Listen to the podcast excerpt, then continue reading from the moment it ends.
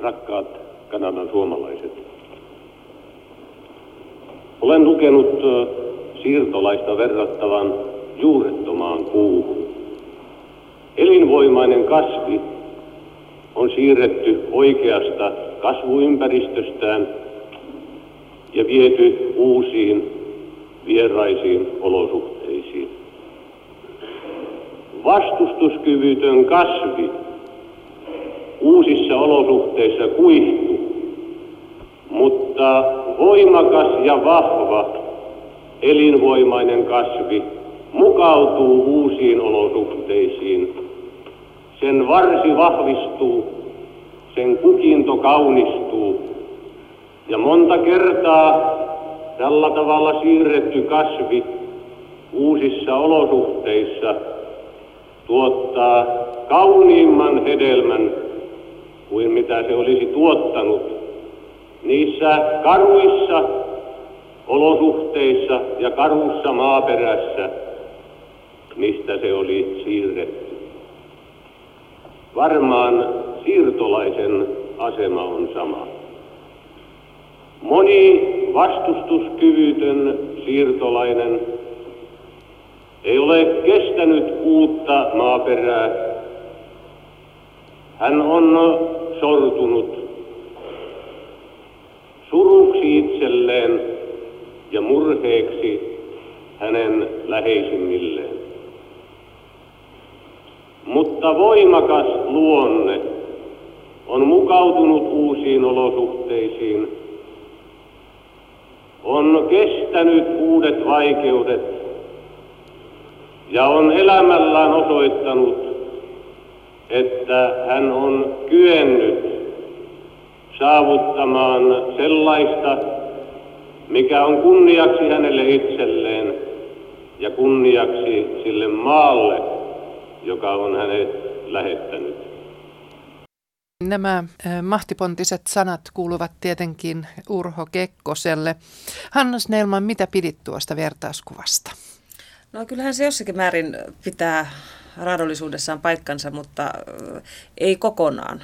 Että näin Ruotsissa ja Yhdysvalloissa ja Kanadassa suomalaisia siirtolaisia ja heidän jälkeläisiään tavanneena, niin sanoin, että kyllä olosuhteillakin vähän on vaikutusta, että ei se ainoastaan ole se, oletko vahva, vahva vai heikko, että pärjäätkö niissä uusissa kulttuuriympyröissä. Niin ja aina ne ei ollut ne vahvat, jotka sinne lähtivät vielä. Siihen palataan hieman tuonnempana. Tässä siis Kekkonen puhuu Kanadan siirtolaisille valtiovierailun yhteydessä lokakuussa 1961. Kuinka paljon suomalaisia on ajan saatossa muuttanut siirtolaisina eri maihin Suomesta? Joo, mä tätä, tätä varten ihan kertasin siirtolaisinstituutin kotisivuja, missä on erittäin hyvin tämmöinen tilastotiedot osoitettuna. Ensinnäkin täytyy muistaa, että niitä tarkkoja lukumääriä on oikeastaan mahdoton tietää, koska niitä ei ole se sillä tavalla tarkoin rekisteröity, varsinkin sitten kun tullaan toisen maailmansodan jälkeiseen aikaan, kun liikkuminen on ollut vapaampaa, ei ole esimerkiksi tarvinnut passia Pohjoismaissa liikuttaessa, niin Ruotsiin muutti valtava määrä ihmisiä, jotka, jotka oli täysin niiden tilastojen ulkopuolella, kesti aikansa ennen kuin he löytyivät. Esimerkiksi nuoret tytöt lähtivät äh, piikomaan sukulaisperheisiin tai naapuri, naapuritalon perheisiin 14-vuotiaana. Ei heidän lähtöään minnekään kirjattu, eikä heidän tuloaan minnekään kirjattu. Et se, on, se, on, se täytyy muistaa, että nämä, nämä luvut ovat äh, arvioita. Mutta joka tapauksessa näiden siirtolaisinstituutin tilastoista, joka nyt varmaan on tarkin lähde, mitä, mitä voidaan saada, niin se kokonaislukumäärä Suomesta maailmalle suuntautuneesta siirtolaisuudesta vuosina 1860-1944 lähti noin 480 000. Siis 1860-luvulta sodan loppuun mennessä noin vajaat puoli miljoonaa.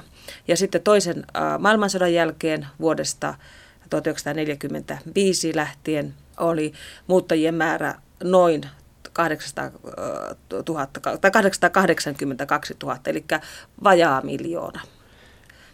Ja se, jos ajatellaan, että minne päin maailmaa se siirtolaisuus suuntautui, niin Ruotsi on ehdottomasti se suurin. Sehän siirtolaisuus alkoi suuressa mitassa toisen maailmansodan jälkeen. Kaiken kaikkiaan on katsottu, että Ruotsiin lähti 620 000 suomalaista. Se oli sellaista heiluriliikettä, että moni muutti monta kertaa ja moni palasi takaisin, mutta tämä on se arvio. Yhdysvallat tulee kakkosena, 329 000 siirtolaista noin. Kanada vajaa 100 000, muualle Eurooppaan 260 000, sitten pienempiä Venäjälle, Neuvostoliittoon 50 000, Tanskaan 17 000, Afrikkaan 6500, Latinalaiseen Amerikkaan mm. 6 000, Australiaan 24 000, Aasiaan 18 500 ja Uuteen Seeraltiin noin 2000. Tätä kuunnellessa mä mietin, että miten minä itse sijoitun tuohon noihin lukuihin, että mä oon ollut Ruotsissa 50-luvulla viisi vuotta ja Yhdysvalloissa 60-luvulla kolme vuotta, siis muuttanut edestakaisin ja ollut niin kuin pysyvällä immigrantistatuksella kuitenkin jossain vaiheessa. Onko mä mukana noissa luvuissa? Otetaanko tuosta niinku ikään kuin paluumuuttajat miinuksen merkillä pois? Ei näistä luvuista. Kyllä sä oot mukana näissä luvuissa. Selvä. Sä oot sekä tuossa Ruotsin suuntautuneessa että tuohon Yhdysvaltoihin Selvä. suuntautuneessa mu- muutossa. Äh, mukana Yhdysvaltoihin hän ei 60-luvulla enää lähdetty paljon, sinne ei enää päässyt. Et silloin, se, silloin se on vaatinut jonkun vähän tuota, erikoisemman, että tavallaan tämmöinen työsiirtolaisuus ajoittuu sitten oikeastaan niin kuin 1800-luvun loppuun 1900-luvun alkuun. No aloitetaanpa kierros näiden suomalaisten siirtolaisten parissa tuolta Kaliforniasta. Ja tämä pätkä on vuodelta 1953 ja toimittaja Martti Silvennoinen. Oli lokakuu, mutta kuumuudeltaan kuin intiaani kesä. Auton pyörät kiskoivat alleen kevyesti luisuva asfalttitietä, ohitti vaivattomasti mailien lukuisuutta laskevat tolpat. Yleisen kiireen äänet olivat olleet tasaisia tuhansien mailien matkalla, erämaat väistyivät, palmut seurasivat kaktuksia. Aavikot ajettiin kiireesti ohitse ja sitten vihdoin viimein huima laskuvuorilta keltaisen kullan romanttisoimaan Kaliforniaan, jonne tuloa oli odotettu jo kauan. Vaikka luonto tuossa Tyynenmeren kupeessa olevassa valtiossa oli vierasta – ulkonaisesti leppoisan tuntuista. Kieli oli outoa, Lapin vaarat täysikasvuisia ja pajupensas kumman ohdakkeinen, niin kaikesta huolimatta olo tuntui ihmeellisen kotoiselta ja tutunomaiselta.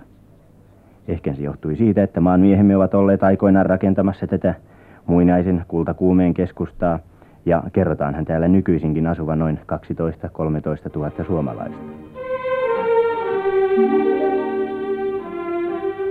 Avatusta ikkunasta tullut viilentävä ilmanhenki reipastutti yön valvonnan jälkeen, ja niin otimme esille kirjasen, joka kertoi suomalaisuuden syntyä ja alkuvaiheita. Oli kirkas lukeaksemme, sillä samalla hetkellä nousi vuorten takaa lokakuunakin tuo kuuma kulkija, kotoisesta kehrästä tasan yhdeksän tuntia myöhästyneenä, mutta täällä täsmällinen vahdissaan. Tästä aloitimme lukea ja samasta voinemme myöskin nyt yhdessä silloisen kerrata.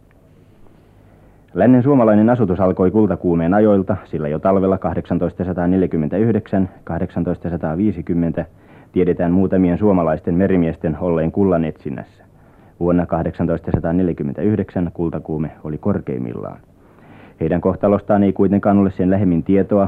Noilta ajoilta varmaan moni maanmiehemme siten löysi viimeisen lepopaikkansa tuon polttavan etelän kehrän alta, jossain Sacramento-joen varsilla tai Nevadan vuoren rinteillä. Vanhin suomalainen asutus lännellä alkoi nykyisin pari miljoonaisen San Franciscon kaupungin alueella. Vuonna 1860-luvulla alkoi ilmestyä perheitä, sitten majataloja, hotelleja. Alkukasvu riippui voimakkaasti suurimmalta osalta merimiesten maihin jäämisestä. Ja niinpä noin 3-40 vuotta sitten Friskossa oli merimieslähetysasemakin, josta merkintä on nykyisessäkin puhelinluettelossa. Tällaiset olivat siis ensimmäiset suomalaisten ottamat askeleet uudessa maassa Kalifornian alueella – mutta asutusta tuli muuallekin länteen. Pohjoiseen Marshfieldiin Oregonin valtiossa työntäytyi savolaisia, hämäläisiä, karjalaisia ja mukana oli varmaan pohjoisenkin eläjiä, jotka hankkivat elatuksensa sahamyllyjen pölyssä ja tukkitöiden tienoilla. Vuosikymmenen aikana mantereen yli siirtolaisia tuli yhä enemmän ja enemmän, Ja tällä hetkellä suomalaisia lasketaan Kalifornian alueella olevan siis noin 12-13 000. Kiertokulkumme Los Angelesissa jatkui ja me tapasimme siellä iloisen Kuopion pojan, lähes 70-vuotiaan Augusti Ahosen, jota ei todella murheet painaneet. Harvalla on näin todella komia titteliono kuin tällä kuopiolais-kalifornialaisella räätälillä. August Henrik August Williamin poika Ahonen Kuopion kaupungista kaunilta paikalta Kallaveden rannalta. Ja kuvernörin pojan vaimon serkku. No siinä tuli aivan perusteellinen Yeah, sukuselvitys. yeah, niin on, Minä sanoin noin 77-vuotias, joka te täytitte 7. Joo, joo, joo, kesäkuussa. Ja että siinä on jo 78 hyvää vauhtia menossa. Oh, yeah, yeah. Milloin te tulitte, niin, milloin te tulitte USA? Suomeen. Ö, 1902. Ja minnekäs päin? Menin sieltä Springfieldiin massavaltioon ja olin toista vuotta siellä ja sitten menin Seattleen Washingtonin valtioon. Ja se on tästä pohjoiseen. Yeah. Ja sitten tulin 1904 Los Angeleen. Ja täällä on ollut sitten yhtä puhtia. Siitä lähtien kävin Suomessa 1914. Ja, ja, ja sota syttyi silloin ja olin Sotkamossa. Niin. No siitä se sitten alkoi tuo savolaisasutus täällä Los Angelesissa päin. Ja siitä se alkoi, että minä olen niin kuin siemen ja Niin. suomalaisen siemen täällä Los Angelesissa. No suomalaisia oli vähän silloin, kun te tulitte muutamia vai? Noin tusinan paikalla. Ja te kerroitte eräästä hauskasta tapauksesta kahdesta Ja vanhasta. siitä, Minkälainen? niin, va- vanhasta leidistä, eli naisia, ne oli kun tuli eh, San Franciscosta, sen San Franciscon palon perästä, Niin. niin satun tapaamaan niitä sitten kaupungin talon etustalla Broadwaylla. Ja ne ihmettelivät, että onpas ihme, ettei tällä tappoo suomalaisia ollenkaan. Ja minä sitten killasin siellä samoin, että miksi se minua luulette, että no herra Jumala, ootteko tekin suomalainen, ihan savolainen. Ja oikein ehtä sellainen. Ja ehtä savolainen. Niin. No miltä tuo Los Angeles näytti silloin noin 50 Oo, vuotta? se oli kaunis pieni kaupunki ja ei ollut savua ollenkaan. Nyt sitä on ruvennut tulemaan, ei ollut tehtaitakaan ollenkaan. Asukkaita oli Noin 150 000 paikkaa. ja nyt On yli kaksi miljoonaa. Ja minä hain sitten työtä ja sain työtä ja tapasin täällä vanoja rääteli tuttavia jo Pietarista saakka. Jaha. Ja se oli se työnsaanti helpompaa. sitten. Helpo, kovin helppoa silloin. Niin. No saitteko te asunnon heti sitten? Oo, sain asunnon heti sitten ja, ja sitten vuoden perästä ostin oman talon. Jaa. No mitenkäs tuo työpäivän pituus? Oo, se oli niin pitkä kuin halusi tehdä vaan.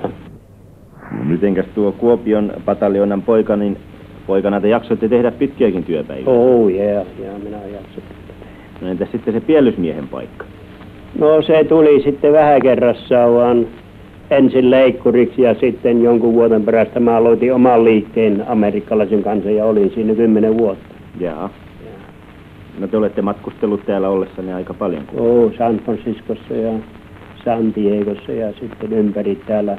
Kerroitte, että sitten vuosien kuluttua alkoi toisiakin tulla miehiä ja naisia tänne Los Angelesiin. No jee, niitä oli jo silloin. Kumpias tuli ensinnä? Enemmän, miehiä vai naisia? Well, naisia tuli enemmän, kun ne oli palveluksessa täällä. Jaha. Täällä oli jo joitakin palvelusnaisia. No missä se miehet viipyivät? No, ne oli siellä äh, tukkitöissä siellä pohjoisessa. Jaha. Joo. No ne eivät halunneet tulla. Ne, ei- ne, ne ei halunnut tulla tänne kesällä, kun täällä on lämmin. Ne tuli sitten syksyllä ja talveksi. Jaha. Ja sitten tytöt lähti pois täältä tavallisesti, ettei niitä ollut ka- Yhtä aikaa. Niin, yhtä aikaa moneen vuoteen. Sinä oli pojilla vähän huono tuuri sitten. Siinä oli, jees. Ja Niin. tytölle myöskin. No tietysti. No, teidän kotine oli keskuspaikkana täällä sitten, eikö niin? Jaa, semmoisena keskus, keskietä. Keskitietä. Kun ne, tu, kun ne tuli Los Angeles, niin, niin ne äh, oli saanut sieltä itästä sanomalehtistä osoitteen Mm. Ahoselle sitä mennä pitää ja niin ne Jaa. tulivat sitten ja, ja minä sitä Saitte olla apuna ja niin, kielimiehenä. olin, olin kielenkääntäjänä ja olin oppaana Mm.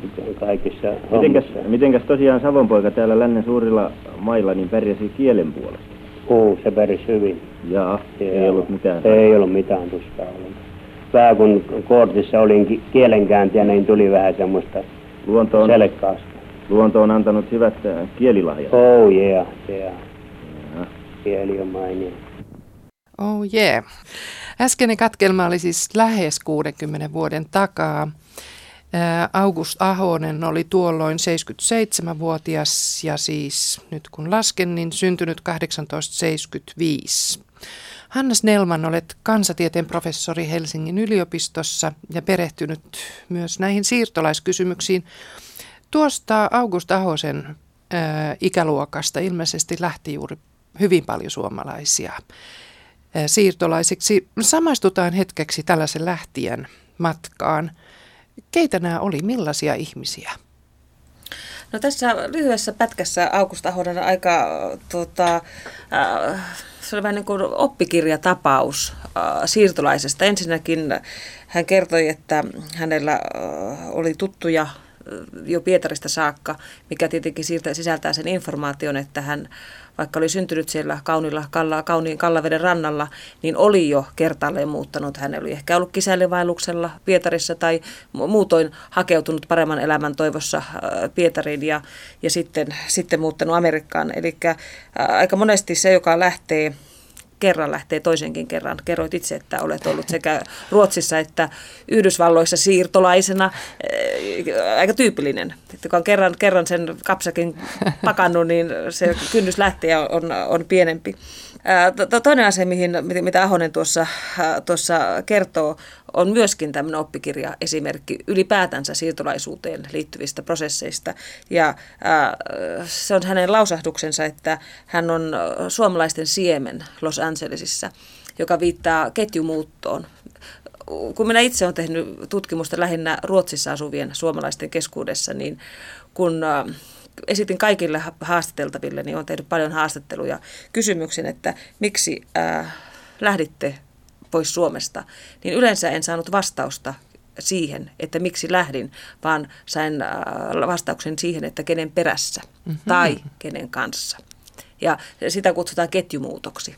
Yksi lähtee, äh, hänen perässään tulee yksi, kaksi tai kolme, niiden perässä yksi, kaksi tai kolme. Näin, näin se äh, ketju jatkuu ja jatkuu ja nähtävästi Augusta Hodan on ehkä sitten Los Angelesin suomalaisten siemen ja yksi, yksi ketjun äh, ensimmäistä linkeistä, jos sitten sehän soita tusina verran siellä oli.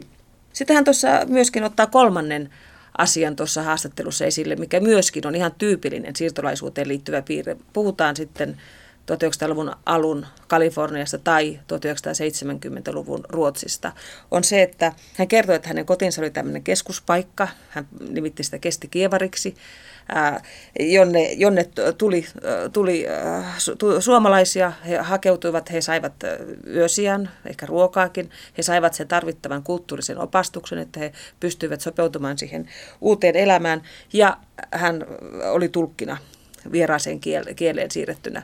Nämä samat seikat on hyvin, hyvin tuttuja kaikista siirtolaisten keskuudessa kerätystä haastatteluista. Sanotaan, että hakeuduin tuttujen maanmiesten luo.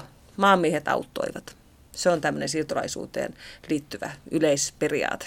Miten he, jos ajatellaan vielä sitä, että kun he lähtee Suomesta, vaikka just Kallaveden rannoilta, miten se matka taittuisi? Ensin jollain kulkuvälineellä satamakaupunkiin ja miten sitten? Siis... Joo, siis pitkä, pitkä merimatkahan siinä on ja sen jälkeen sitten junathan jo kulkivat tuossa vaiheessa. Ja äh, sanotaan, että on niin monta, yhtä monta tarinaa kuin on sitä matkaakin. Että ne, ne tavat liikkua on ollut, ollut tavattoman moninaiset ja varmasti ankarat. Ikään kuin me tässä niin kuin muistelussa niin, niin liittyy aina tiettyä sattumaa, että, että sattumalta – menin Los Angelesiin tai sattumalta menin Torontoon. Et siihen liittyy aina, ja nehän on, on semmoista niin kuin kerrontaa, että ne ei välttämättä, ne osin pitää tietenkin paikkaansa, mutta äh, juuri että tapasin junassa tutun tai tutun tutun tutun tai tapasin junassa suomalaisen, joka oli menossa sinne, niin lähdin hänen kanssaan. Niin ja tuskin kukaan ihan yksin on päätynyt, ainoana suomalaisena päätynyt sillä laivalla sinne satamaan, vaan että ne vähän auttaa toinen toisiaan, että mennään kysyä tuolta tai pidä se matkalaukkuja tässä. Ja... Joo, ja niin kuin aikaisemmin, niin kuin nykyisin me tiedämme, että me tunnistamme suomalaisen, kun me ollaan tuolla maailmalla, niin kyllä se ennen vielä helpompi on ollut tunnistaa se suomalainen jostakin käsittämättömästä koreografiasta, vaikka vaatetus tai kieli ei olisi sitä paljastanut, niin kyllä ne maamiehet sieltä löytyy. Tässä August Ahosen ikäluokassa niin lähdettiin varmasti hyvin paljon hakemaan yksinkertaisesti vaan elintilaa ja parempaa elämää, parempia mahdollisuuksia, vai oliko siinä porukassa jo mukana seikkailijoita? Kyllä se aina, mä sanoisin, kun palatakseni tuohon Kekkosen Matti Pontisen alkupuheenvuoroon, niin kyllä kaikissa, joka on lähtenyt siirtolaiseksi, niin täytyy olla aimo annos seikkailua ja rohkeutta. Että semmoiset niin ikään kuin heikot kasvit eivät ole lähteneet kyllä lähteneet liikkeelle. Ja ajatellaan sitten tuota Augustahausen ikäpolvea ja 1900-luvun alussa muuttaneita, niin se matka on ollut jo niin pitkä, kallis ja vaivalloinen, että sinne ihan hömpinpäin ei ole tullut lähdettyä. Mutta sitten jos ajatellaan näitä eri, eri vaiheita, eli just tämä 1800-1900-luvun vaihde molemmin puolin siitä 10-20 vuotta, niin oli yksi suuri buumi. Sitten Euroopasta laajemminkin lähti ennen sotia fasismia pakoon isot porukat. Lähtikö Suomestakin silloin? Ei hirveästi. Se on tota, Suomessa se, niin kuin se oli niin sanottu Amerikan siirtolaisuus, joka oli siis sekä Yhdysvaltoihin että Kanadaan, se oli sama, sama Amerikkaa ja vähän muuallekin. Mutta kyllä se, tota, se niin kuin iso aalto oli 1800-luvun lopussa, 1900-luvun alussa. Sitten oli hiljasta aikaa vuosikymmenet ja sen jälkeen oli sitten uusi, uusi buumi sitten sodan jälkeen, joka suuntautui pääasiassa Ruotsiin, mutta jossakin määrin myös sitten Kanadaan, Australiaan. Yhdysvallat pani aika lailla sitten jo kiinni.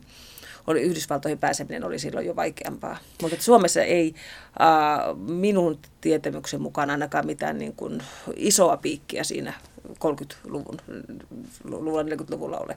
Onko Suomesta ylipäätänsä tämmöistä poliittista pakolaisuutta ollut?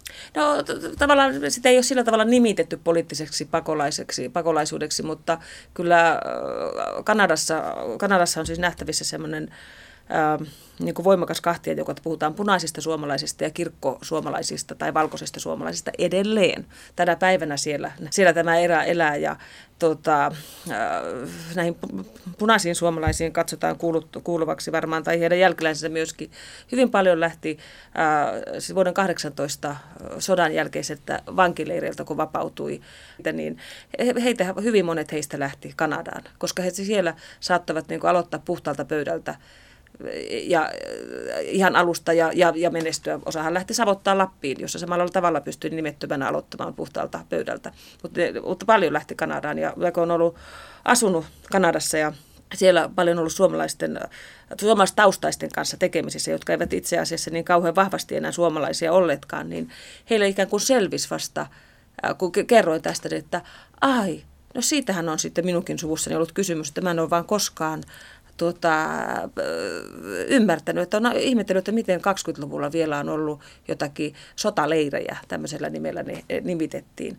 Ja tietenkin sitten semmoinen, mulla ei ole siitä vankempaa tutkimustietoa, mutta kyllä se toisen maailmansodan jälkeen lähti semmoisia pois Suomesta, jotka pelkäsivät Neuvostoliittoa ja ehkä olivat olleet sodan aikana semmoisissa tehtävissä, että he kokivat, että he olivat siinä stigmatisoituneet ja oli oli tuota, sy- syytä niin kuin saada uusi mahdollisuus. Mutta totta kai valtaosa varmaan oli taas ihan tavallisia, tavallista työtä tekevää kansaa, joka lähti paremman elämän toivossa. Kaikkialla maailmassa siirtolaiseksi lähtemisen se motiivi on ollut se paremman elämän toivo. No mennään tapaamaan näitä, näitä suomalaisia tuolla Port Arthurissa Kanadassa. Tässä on ohjelma, joka on vuodelta 1960 ja toimittaja on Pekka Tiilikainen. Port Arthur, maailman suurin viljasatama. Port Arthur-nimisiä kaupunkeja on maailmassa useampia, mutta nyt käsittelemme sitä Kanadan kaupunkia ja sen ympäristöä, jota on pidettävä Kanadan suurimpana suomalaisten asutuskeskuksena. Ensimmäiset maamiehemme ovat raivanneet tämän seudun metsiä jo 90 vuotta takaperin, ja sen jälkeen on tuhansien suomalaisten miesten ja naisten askeleet tallanneet Port Arturin metsiä ja rantoja. Port Arturin sijainti maailmankartalla sattuu hieman Pariisia pohjoisemmaksi, mutta sääolot lähentelevät siellä Suomen säitä. Mahtava yläjärvi, eli Superiorjärvi, kuten Kanadassa tätä järveä sanotaan, huuhtelee Port Arturin seudun maisemia. Järvi on kaupungin elintie muuhun maailmaan, sillä maailman suurimmat viljavarastot Port Arturin sydän vyöryttävät sataman kautta yli Superiorjärven ja uusia St. Lawrence järviä kanavaväyliä myöten vehnän kaikkialle maailmalle. Port Arturin satamassa saattaa nähdä yhtä hyvin suomalaisen kuin kreikkalaisen tai kiinalaisen laivan. Sen satama hengittää avovesikauden aikana aitoa kansainvälistä merimieshenkeä.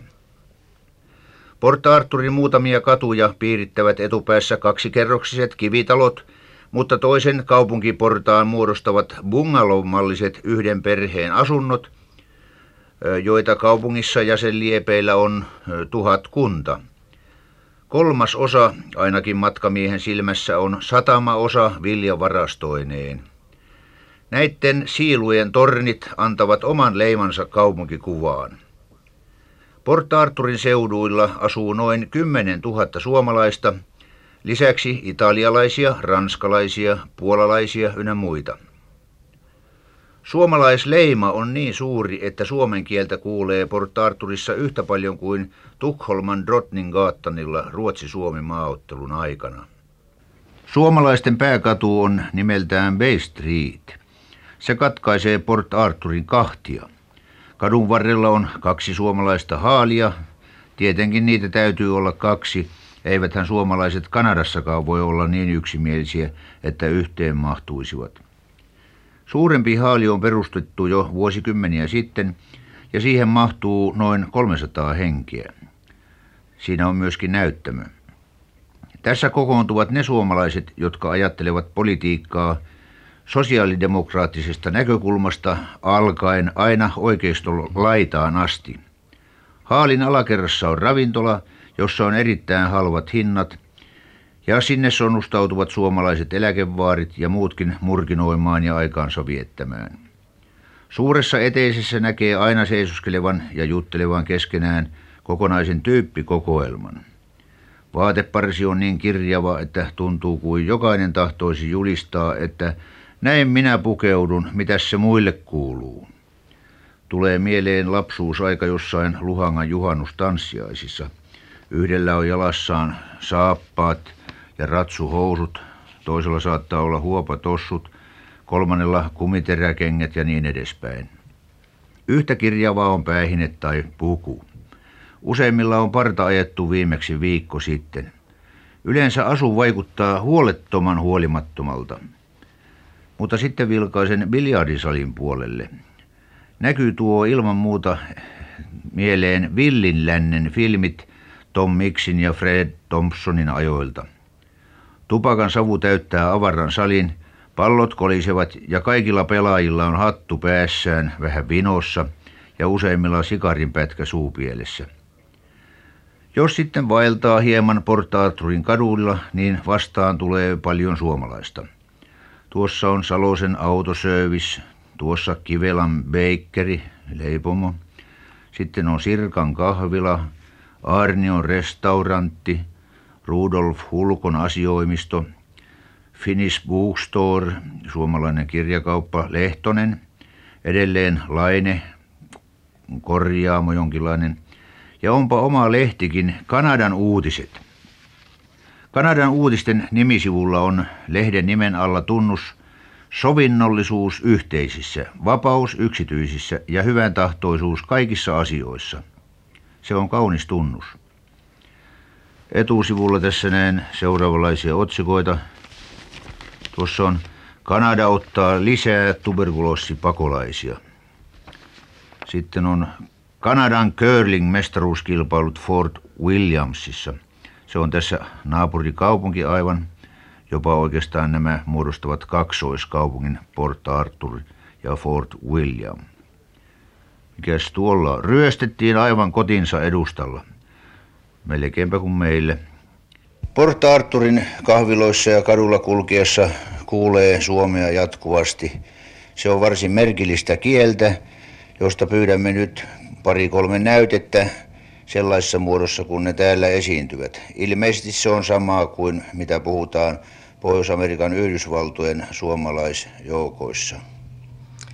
No niin, onhan täällä vähän kummallista tämä suomen kieli toisinaan on. Ja ensimmäinen kai onkin, kun täältä lähtee vierailemaan Suomeen joku mies, ja kun häneltä kysytään, että niin esimerkiksi minkälaista työtä siellä Amerikassa, että onko se kovin raskasta. Niin siihen moni vastaa, että niin joo, kyllä se oli kova japi, kun me haalattiin sitä polulootia sieltä hydrolainin poikki svampin takaa.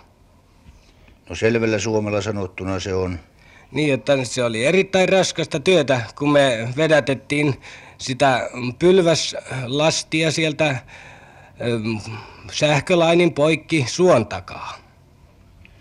No entä sitten lisää? No onhan äh, eräs nuori tyttö oli tullut tähän maahan sitten ja hän meni kysymään, että jos hän jostain saisi huonetta, hän meni erääseen taloon ja kysyi, että onko teillä huoneita. No ei meillä satu olemaan, sanoi se misis. Mutta jos mä tuohon naapurihaussiin, niin kyllä siinä vissiin on varmasti. No hän meni siihen ja kysyi, että jos niinku huoneita olisi. No kyllähän meillä on, no, tuo fronttiruuma meillä on vapaa, että kyllä siihen sopii aivan hyvin nukkumaan. No siinä oli varmasti tytöillä ihmettelemistä, että minkälaisen ruumaan hänet pistetään. No kertokaapas vielä joistakin yksityisistä sanoista, jotka ovat täällä tulleet vuosikymmenien kuluessa käyttöön ja jotka tuntuvat oudolta? No täällä on semmoisia kun sanoja, kun kaupasta käytetään nimi Story ja, ja parturiliike on parturisappa ja samoin äh, kengänkorjaaja tai suutari on suutarisappa ynnä muita kahvilo, kahviloista sanotaan tavallisesti, että se on cafe, jo, joku, jos osaa nimen, nimen oikein lausua. No sitten on sana semmoinen kuin bail, niin se on ämpäri suomeksi sanottuna. No entäs esimerkiksi kirvesmiehen ammattisanastossa, onko siinä sellaisia? No siinä on hyvin paljon, käytetään tätä fingelskan kieltä. Siinä ovat two by four esimerkiksi, mikä tarkoittaa kakkosnelosta Suomessa. Sitten on, siinä on kattosingeliä, mitkä tarkoittavat tuommoisia pieniä kattolevyjä, mitkä naulataan kattoon. Ja sitten on plaivutti, se on vaneria. Ja mm, yleensä tuommoinen raskaampi parrutavara on kaikki timpereitä ja se on sun semmosia. Ja itse tämä kirvesmiehen ammattinimitys on Carpenter. Port Arturissa ja sen ympäristössä on suomalaisten elämä hyvin monipuolista ja myös voimakasta seurakunnallista elämää on siellä tavattavissa. Siihen suomalaiset osallistuvat ja antavat varsin näkyvän leiman. Suomalaiset kirkot täyttyvät erikoisesti suurina juhlapäivinä. Silloin metsien raatajakin hiljentyy ja kotimaan tai isän kotimaan kaipuu herkistyttää mielen ja ikuiset ajatukset täyttävät. Minkälaiset ne sitten on käsitys niin sanoakseni muilla ihmisillä Port Arturin suomalaisista? Tätä vastausta yritin monellakin taholla, mutta kaikilla oli pelkkää hymistystä kerrottavana, joten niiden arvoa ei voida korkeaksi noteerata. Port Arturin reipasseuran lipuvihkiäisjuulassa tapasin kuitenkin itsensä kaupungin johtajan, jolle esitin kolme kysymystä ilmoitettuani, että toivoisin vastauksin olevan kylmiä ja koristelemattomia. Valitettavasti niitä ei tullut äänitettyä, mutta näin hän sanoi. Kysyin ensiksi, ryyppäävätkö suomalaiset paljon täällä Port Arturissa? Vastaus, kyllä ryyppäävät, joskus valitettavasti aivan liikaakin – mutta niin tekevät puolalaiset, italialaiset, ranskalaiset, englantilaiset ja ylipäänsä kaikki, jotka jälkeläisineen muodostavat kaupungin kokonaiselon. Toinen kysymys, tappelevatko suomalaiset paljon? Kyllä tappelevat. Puukot heiluvat usein liikaakin, mutta toistaiseksi ei ketään suomalaista ole tarvittu kuljettaa kaupungin hirttolavalle. Kolmas kysymys. Mitenkä suomalaiset hoitavat veroasiansa ja muut velvollisuutensa yhteiskuntaa kohtaan? Siinä suhteessa heille ei ole vertaa. He maksavat aina veronsa ja tietääkseni he ovat aina maksaneet myös velkansa. Näin siis Tiilikainen selosti oloja Port Arturissa yli 50 vuotta sitten, vuonna 60. Ähm, mitä tämä katkelma toi mieleesi, Hanna Snellman? No, tämä katkelma sai minussa oikein tämmöisen nostalgisen muistelun, koska tämä Port Arthur, äh, joka nykyiseltä nimeltään on Thunder Bay, on se paikka, missä minä itse olen asunut äh, äh, vuonna 2007. Ja, ja se on edelleen hyvin suomalainen kaupunki. Mä sanon, että suomalaisista, joilla on Kanadassa – sukulaisia, niin heillä todennäköisesti on kaikilla joku linkki tänne Port Arturin, josta tämä pätkä oli. Se on, siellä on aika, niin kuin tässä tuli kävikin ilmi, se on kaksoiskaupunki aikaisemmalta nimeltään Port Arthur ja Fort William, jotka sitten on yhdistetty yhdeksi kaupungiksi Thunder Bay. Mutta se on niinkin suomalainen kaupunki edelleen, että siellä se suomalaistaustainen väestö on perustanut yliopistoon oppituolin nimeltä Finnish Chair, Suomen professuuri, ja he kutsuvat aika ajoin silloin aina kun on tarpeeksi pääomaa, on tarpeeksi rahaa, he kutsuvat Suomesta puoleksi vuodeksi tai vuodeksi professorin opettamaan suomalaisuutta. Ja sen ajatushan siinä on, että ikään kuin pidetään sitä suomalaisuutta yllä siinä kaupungissa ja sen professorin tehtävänä sen yliopisto-opiskelijoiden opettamisen lisäksi on myös olla sen yhteisön jäsen. Että minä esimerkiksi olen pitänyt siellä paljon, paljon esitelmiä siellä ollessa, niin mä olin itse silloin 2007 tämä Finnish Chair ja italialaiset, joka on se toinen suuri siirtolaisryhmä Thunder Bayssä, niin he ovat hyvin katkeria, että he, se italialaisväestö ei vielä ole saanut sitä miljoonaa kokoon, jolla semmoinen määräaikainen professori voitaisiin voitais perustaa.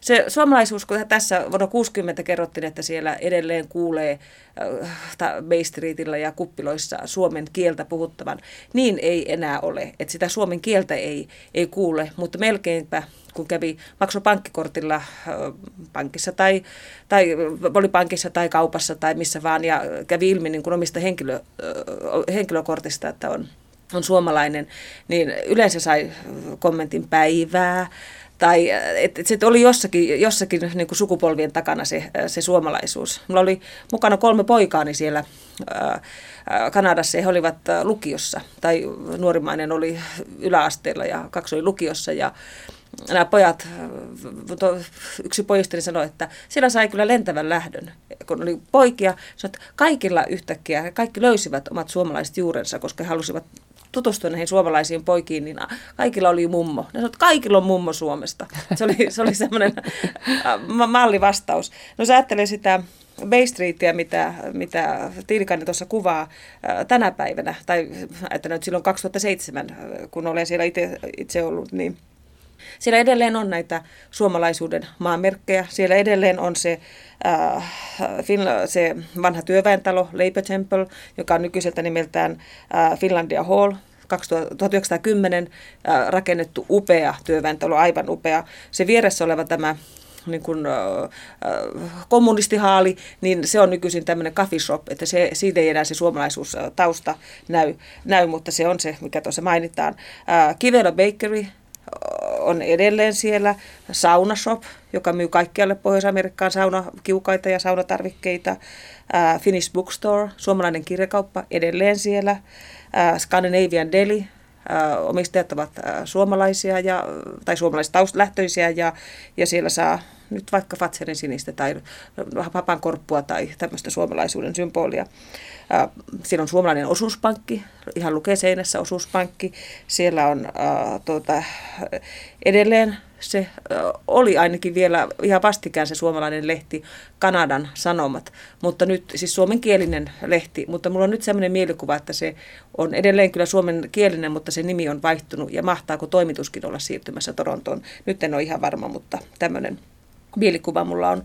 Ja sitten tässä Finlandia Hallissa, tässä Leipö-temppelissä on edelleen tämä suomalainen ravintola Hoito, on tämä ravintolan nimi ja, ja siellä on enemmän ja vähemmän suomalaiseksi miellettyä ruokaa. Sieltä saa Karjalan piirakkaa, sieltä saa ää, viiliä, ää, siellä on Finnish Pancakes, tämmöinen hittituote, joka ei, jota pidetään niin kuin savottaruokana. Se on tosin ollut kyllä Ruotsissa savottaruoka, ei Suomessa, mutta tämmöiset.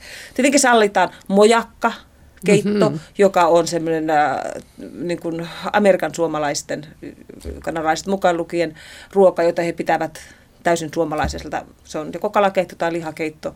Mä en ole pystynyt selvittämään, mitä, mistä se mojakka sana tulee, se ei ole mulle tuttu. No se kuulostaa kovasti Venäjältä. Joo, se voi olla, mutta mä oon tarkistanut sen ja sitä ei ainakaan suoraan, kyllä en ole sitä löytänyt sitä, sitä yhteyttä. Miten tota, paljon suomalaiset on sitten sekoittuneet italialaiseen ja muuhun väestöön? Että onko siellä tämmöisiä sukuja tai perheitä, jotka ovat niin, kuin niin sanotusti puhtaasti suomalaisia? Kyllähän totta kai siellä on juuri nämä niin kuin, tämän poikieni havainto, että kaikkien mummo on suomalainen, niin olisi, että ne on sitten menneet naimisiin jostakin muusta kielestä tai kulttuurista tulevan henkilön kanssa ja sitten se kieli on hävinnyt, mutta tavallaan se mummo tietenkin on ja pysyy. Ää, mutta on tietenkin paljon sellaisia perheitä, jossa puoliso on ollut suomalainen ja se on tavallaan säilynyt se suomalaisuus. Yleensä se ei niin kuin toiseen sukupolveen enää riitä se, että ensimmäisen sukupolven siirtolaiset yleensä perustavat perheen sen saman kielisen henkilön kanssa, mutta sitten heidän lapsensa jo sitten, tuota, heille se suomen kieli ei ja se suomalainen tausta ei enää ole niin keskeinen. Siirrytään sitten viimeiseen pysähdyspaikkaamme Ruotsiin ja sielläkin taitaa olla sinulle tuttu kaupunki kyseessä eli Buuros. Tämä on ohjelma nimeltä Suomalaisuutta Ruotsissa vuodelta 1961 ja tässäkin Pekka Tiilikainen toimittajana.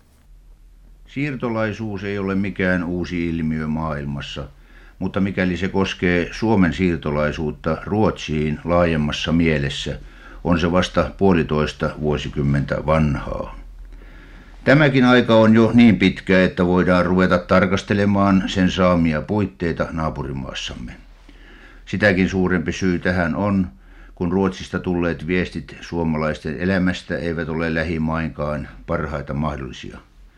Tosin niitä on viime aikoina oijottu ja paikkailtu, Ruotsalaisten sanomalehtien sensaatio-otsikoita on kaikessa hiljaisuudessa korjailtu ja maamme maine on jälleen eheytynyt.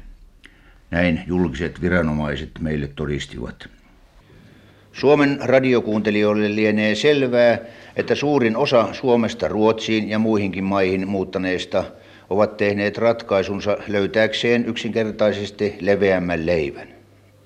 Tämä pitää jotakuinkin täsmälleen paikkansa myöskin Burosin siirtolaisiin nähden. Muutama pistokoe osoittaa kuitenkin, että ei ole ainoa siirtymisen syy raha tai paremmat palkat. Tekstiili-insinööri Aira Vartija on alun perin tamperilainen. Olitteko te muuten tekstiilialalla jo kotimaassa? Kyllä, minä olin. Minä olin toimessa Helsingissä. Koulun minä olen käynyt Tampereella sekä ylioppilastutkinnon että Tampereen teknisen opiston, mutta sen jälkeen menin naimisiin ja siirryin Helsinkiin ja viimeinen työpaikkani täällä oli Kaleva Salminen. Teillä lienee ollut kiinteä elämänpuu siis jo Suomessa, mutta mikä aiheutti siirtymisen Burosiin? No niin en minä oikeastaan aluksi Burosiin tullutkaan. Minä yleensä vaan lähtin, lähdin Ruotsiin sodan jälkeen vähän toipumaan ja syömään vähän enemmän kermaa ja voita. Minulla oli tarkoitus tuoda tänne vain kolmeksi kuukautta, mutta mitenkä siis sitten olikaan, niin minä jäin tänne aluksi hoitamaan suomalaisia lapsia. Hoidin niitä vuoden verran Östassa. Sen jälkeen sain paikan erässä konetehtaassa piirteenä Norrköpingissä ja olin siellä kaksi vuotta ja sen jälkeen sitten olin oppinut mielestäni niin paljon kieltä, että voin taas ruveta omaan ammattiini tekstiilialalle ja niin, minä vuonna 1948 tulin Burosiin ja täällä olen pysynyt. Te olette ollut siis jo 16 vuotta Ruotsissa. Näyttääkö siltä, että olette juurtunut tänne lopullisesti? Niin lopullisesti on niin vaikea sanoa, sillä en minä lopullisesti tännekään lähtenyt. Minä luulen, että minä olen lopullisesti Suomessa. Mutta nyt juuri niin kuin tällä hetkellä näyttää siltä, että, että me todennäköisesti tulemme olemaan täällä lopullisesti, koska perhe sinänsä on juurtunut tänne Lapset ovat käyneet ruotsalaisen koulun ja vanhin poika on jo naimisissa, hänen vaimonsa on ruotsalainen ja koska lapsen lapsikin jo olen, on olemassa, niin ei kai nyt niin ole, että kyllä mistä kai ruotsalaisia sitten lopullisesti tulee. Onko se sitten merkki siitä, että yhteys Suomeen on poikki? Oi, oi, eihän toki. Se ei ole poikki ollenkaan. Joka kevät tekee mieli saada siivet selkäänsä ja lähteä Suomeen. Ja monena kesänä se on sitten toteutunutkin niin, että juuri tänä kesänä viimeksi olimme tapaamassa sukulaisia Turussa ja Tampereella ja Helsingissä ja vähän ympäristössäkin. Ja jos me emme lähde Suomeen, niin kyllä melkein joka kesä tulee sukulaisia sitten Suomesta tänne päin kertomaan Suomen kuulumisia. Antero Valberg on työmiehen poika Suomen Turusta. Tehän olette ollut täällä vasta vähän aikaa. Niin, minä tulin tänne vuonna 1960 syksyllä, joten olen ollut täällä noin vuoden. No eikö Turussa löytynyt työtä, koska karistitte sen tomut jaloista? Pääasiallinen syy siirtymiseni tänne oli kielten oppiminen. Nyt olen oppinut sitä jo sen verran, että voin odottaa noin vuoden parin päästä siirtymistä takaisin Suomeen. Myöskin ansiomahdollisuudet täällä luonnollisesti ovat paremmat ja minä toimin nykyään autoalalla täällä. Olen juuri saanut toimen erässä autotehtaassa, jossa palkkaus on myöskin hieman parempi kuin Suomella vastaavassa. No teillä on siis selvää haavetta palaamisesta, niin kuin ilmeistä ja sanoistanikin voin tulkita, tulkita. Onko teillä tietoa mitään työpaikasta Suomessa? Ää, niin, minulla on Turussa sellaiset suhteet, että minä varmastikin pääsen siellä liikealalle ja myöskin tulen sen varmaankin tekemään. Ja täällä minä olen nyt toivonut, että tämä tulisi järjestymään. Ja noin kaksi vuotta korkeintaan tulen täällä enää olemaan. Eli Huttula, teidän siirtolaisuuteenne hän oli myös tavallisuudesta poikkeava syy. Minä siirryin tänne syystä, kun toimin Suomessa 15 vuotta metsän vartijana Alajärven hoitoalueessa, mutta kun Suomi kävi sodan ja Suomea pienennettiin ja täytyi siirtolaisille myöskin saada asumisalaa jäävässä Suomessa, niin silloisen asutuslain mukaan pakkolunastettiin myöskin valtiolta maita, ja näin ollen se vartiopiiri, missä toimin vartiomiehenä, pakkolunastettiin, ja jouduin näin omasta syystäni työttömäksi, ja sitten saimme ajatuksen, yritetäänpä syödä leipää myöskin Ruotsissa. No pääsittekö te lähimainkaan omalle alallenne? En päässyt omalle alalleni, sillä mä toimin Suomessa metsäalalla ja täällä on tekstiilialalla. No sanokaapas ilman kiertelyjä, miten te viihdytte täällä Buroosissa? Taloudellisesti ei ole meillä mitään hätää. Myöskään ei voi sanoa, että työnjohto suhtautus huonosti meihin. Uskallan sanoa, että olemme pidettyjä työläisiä tehtaassa, mutta Suomalaisena olen niin suomalainen, etten koskaan täysin viihdy muualla kuin Suomessa. Lieneekö jo niin, että äidin maidossa olen imennyt tuon suomalaisuuden niin vereeni, että koskaan ei minusta tule muuta kuin suomalainen.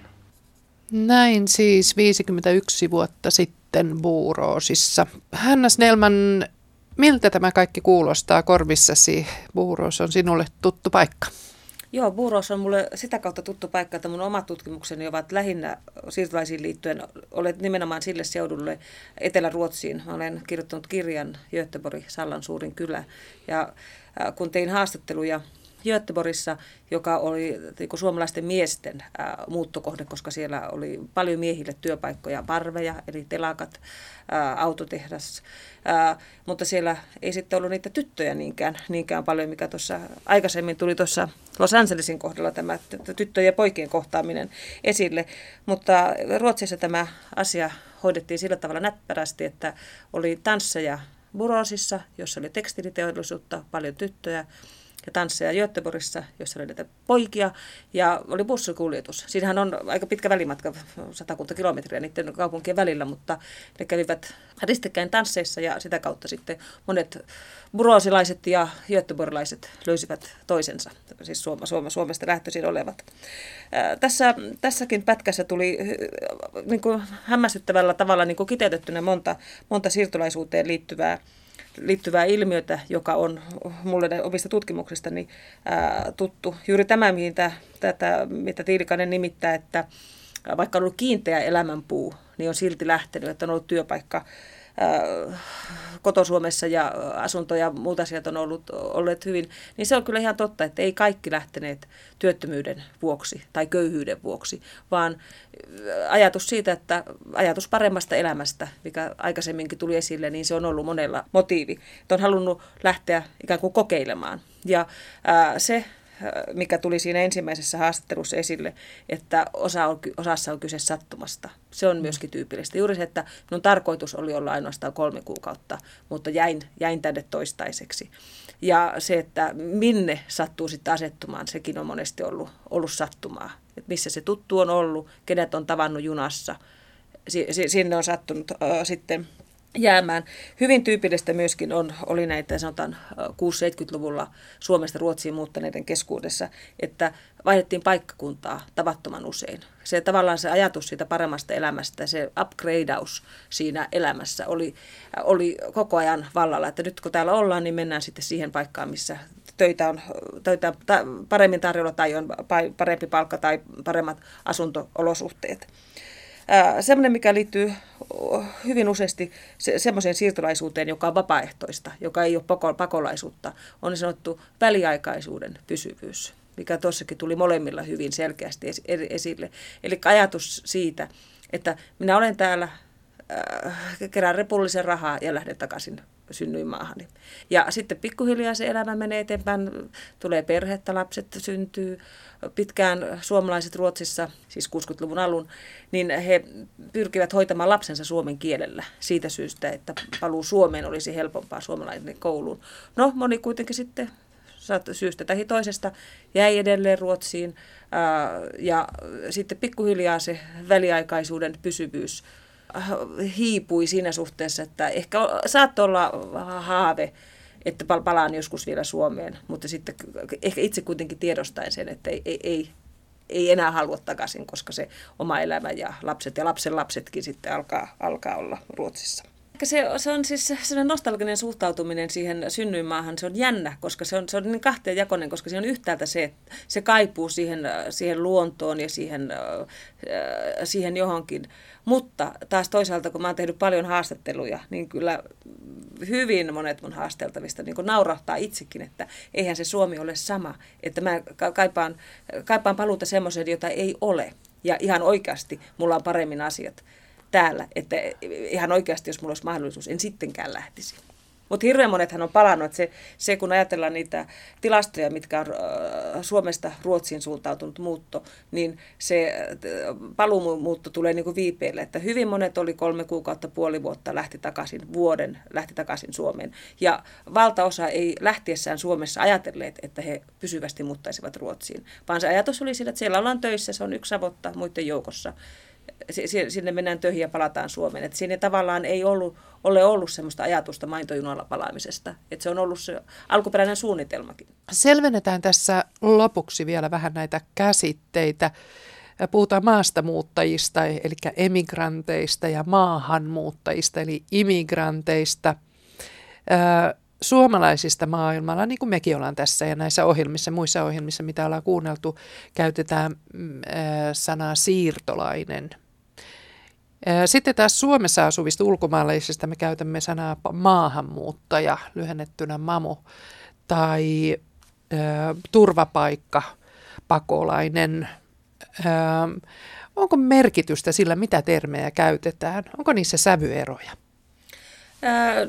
Usein termit aina pakkaavat tulemaan ongelmallisiksi, että niihin aina niin kuin liittyy jotakin. Että tuntuu, että viranomais, äh, ainakin tämmöisen niin tutkimuskielessä, se siirtolainen on, on ikään kuin semmoinen neutraalein äh, termi. Maahanmuuttaja, äh, termihän on suora käännös Ruotsista, invandrare, ja sitä on kritisoitu paljon siitä, että niin kun se pysyy, vaikka sä olisit asunut 50 vuotta äh, maassa, niin sitten sä ikään kuin olet edelleen maahanmuuttaja statuksella, vaikka sä oot kerran äh, muuttanut maahan. Mä itse laskin tässä juuri, että minäkin olen viidennen polven maahanmuuttaja, kun iso, iso, iso isäni sinne viisi polvaa taaksepäin muutti Ruotsista Suomeen. Ja en ollenkaan koe olevani niin kuin viidennen polven maahanmuuttaja. Ja varsinkin nämä termit tulee ongelmallisiksi just nimenomaan siinä tapauksessa, että, että äh, on siirtolaisten lapsi syntynyt siinä maassa, puhuu sitä kieltä täydellisesti ja edelleen ikään kuin se maahanmuuttaja status tulee siellä, siellä perässä.